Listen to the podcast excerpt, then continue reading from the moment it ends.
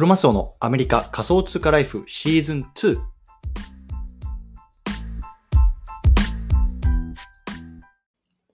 皆さんおはようございます。アメリカ西海岸在住のクロマスオです。今日は3月28日月曜日の朝ですね。皆さんいかがお過ごしでしょうか？今日も早速聞くだけアメリカ仮想通貨ライフ始めていきたいと思います。よろしくお願いいたします。さて、今日のテーマなんですけれども、今日は乗り遅れるな。メタバース内で食っていく世界が始まった。こんなね、テーマで話していきたいなと思います。でね、今日の対象のリスナーさんは、こう、メタバースでね、こう生活していくっていうのはね、いまいちね、こう、よくわからないんだよなとか、あとはね、これからメタバースでどういうことができていくのとか、そんな風にね、ちょっと疑問に思ってる方向けに話していきたいなと思います。うん。でね、まあ、僕自身はね、こうクリプトっていう世界にね、今、あの、のめり込んでいます。でね、大体まあ、ポートフォリオのね、まあ10%ぐらいがね、いわゆるこうクリプト関係になっているんですけれども、今ね、やっぱり最も注目しているのはこのメタバースなんですよね。うん。で、この、ねやっぱりメタバースとか NFT っていうのは、このインターネット以来のね、大革命だって言われてね、まあ、今後本当に50年、100年でね、こう起きていくかっていうようなね、まあ、すごくね、面白い時代に僕ら今生きてると思いますのでね、まあ、本当にこのあたりの話っていうのを、まあ、日々こうやって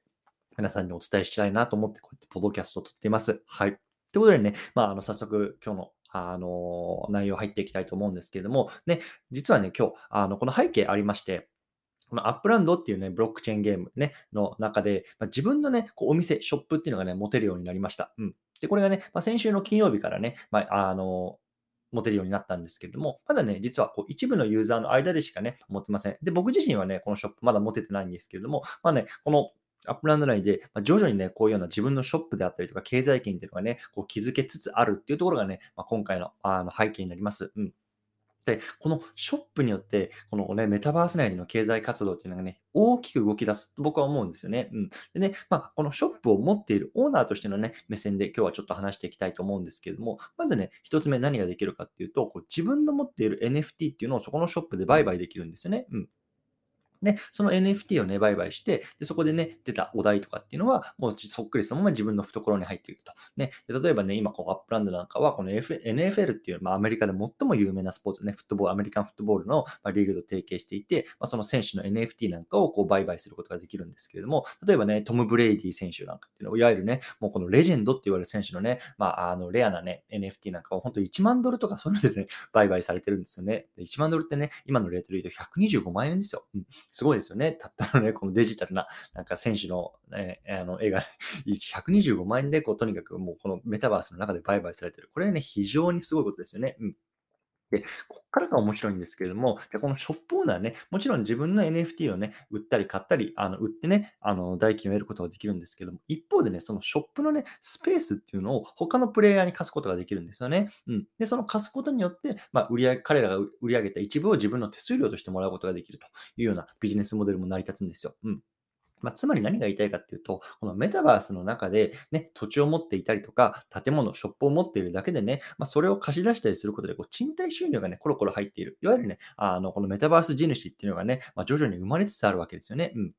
で、これがね、まあ、いわゆる Upland の中だと、まあね、先週の金曜日からね、こう始まったばかりなんですけれども、ね、これ Upland だけじゃなくてもね、例えばね、 Sandbox とか Decentraland とかね、いろんな今、ブロックチェーンのね、まあ、ゲーム、あのメタバースがありますけれども、これからね、いろんなプラットフォームでこういうようなね、経済活動っていうのがね、回ってくると思います。うん。おそらくね、多分ね、まあ、Facebook 社、ね、いわゆる現在 Meta 社になってますけれども、彼らもこういうようなね、大きなプラットフォームをプラットフォームを持ってね、こう何かしら経済活動を仕掛けてくるとあの思われますし、とりあえずね、やっぱりこういうのはメタバースって呼ばれるね、まあ、次のね、大きな波にね、まあ、あの、いろんなチャンスがあると思うんですよね。そう。なので別にね、僕はね、今 Upland にね、こう注力してやってますけれども、別にね、 Upland じゃなくてもね、こういろんなね、こうメタバースとかブロックチェーンのね、土台っていうのをね、まあ、自分で調べてね、まあ、触ってみる。ね、そういうようなところに、ね、でね、あの、多分これからいろんなチャンスが生まれてくると思うので、本当に僕はね、もう今ね、あの、この波に乗り遅れないためにもね、もう何かしらこうね、少しずつでも触っておくっていうところをね、こう皆さんにお勧めして、まあ、今日はまとめていきたいなと思います。はい。なのでね、今日はこの辺りにしたいと思うんですけども、今日は乗り遅れるな。メタバース内で食っていく世界が始まった。こんなね、テーマで話してきました。ね、こう Upland 内でね、この NFT の売買っていうのはこれから本格的に始まってきますよってことなんですけれども、まあね、この Upland に限らずね、まあ、 Decentraland とかね、あの Sandbox とか、まあ、いろんなね、こう、あのメタバースのプラットフォームでこういう経済活動がこれからどんどんどんどん成りて成り立っていくと思いますね。ね今のうちにね、何か触っていくことによってね、まあ、5年後、10年後ね、何か大きなリターンっていうのがね、まあ、得られるんじゃないかかっていうところにね、僕は注力しながらやってますし、皆さんもね、まあ、あのやってみてはいかがでしょうかっていうところね、あの今日の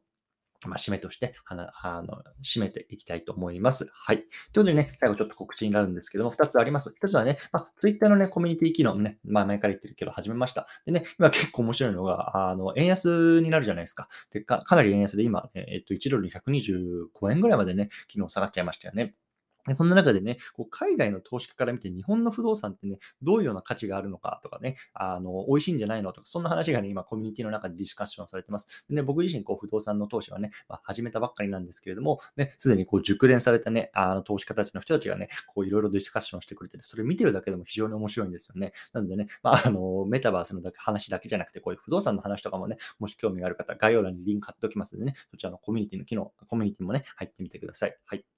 でもう一つはね、えっと、昨日のね、ポッドキャストでもちょっとお話ししているんですけれども、毎週土曜日ね、新たなポッドキャストを始めましたね、先週からね。で、これがね、えっと、 Upland Spark Cast Japan ね、略して USJ って呼んでるんですけれども、ね、これ毎週土曜日そちらの方で僕も話しています。ね、あの、第1回目がすでにアップロードされているので、もしね、興味がある方っていうのはね、そちらの方も合わせてね、概要欄リンク貼っておきますのでね、まあ、聞いてみていただけたら嬉しいなと思います。はい。ということでね、今日は月曜日ですね、新しいの週の始まりの多い方、ね、多いと思いますけれども、引き続きコツコツやっていきましょう。お疲れ様です。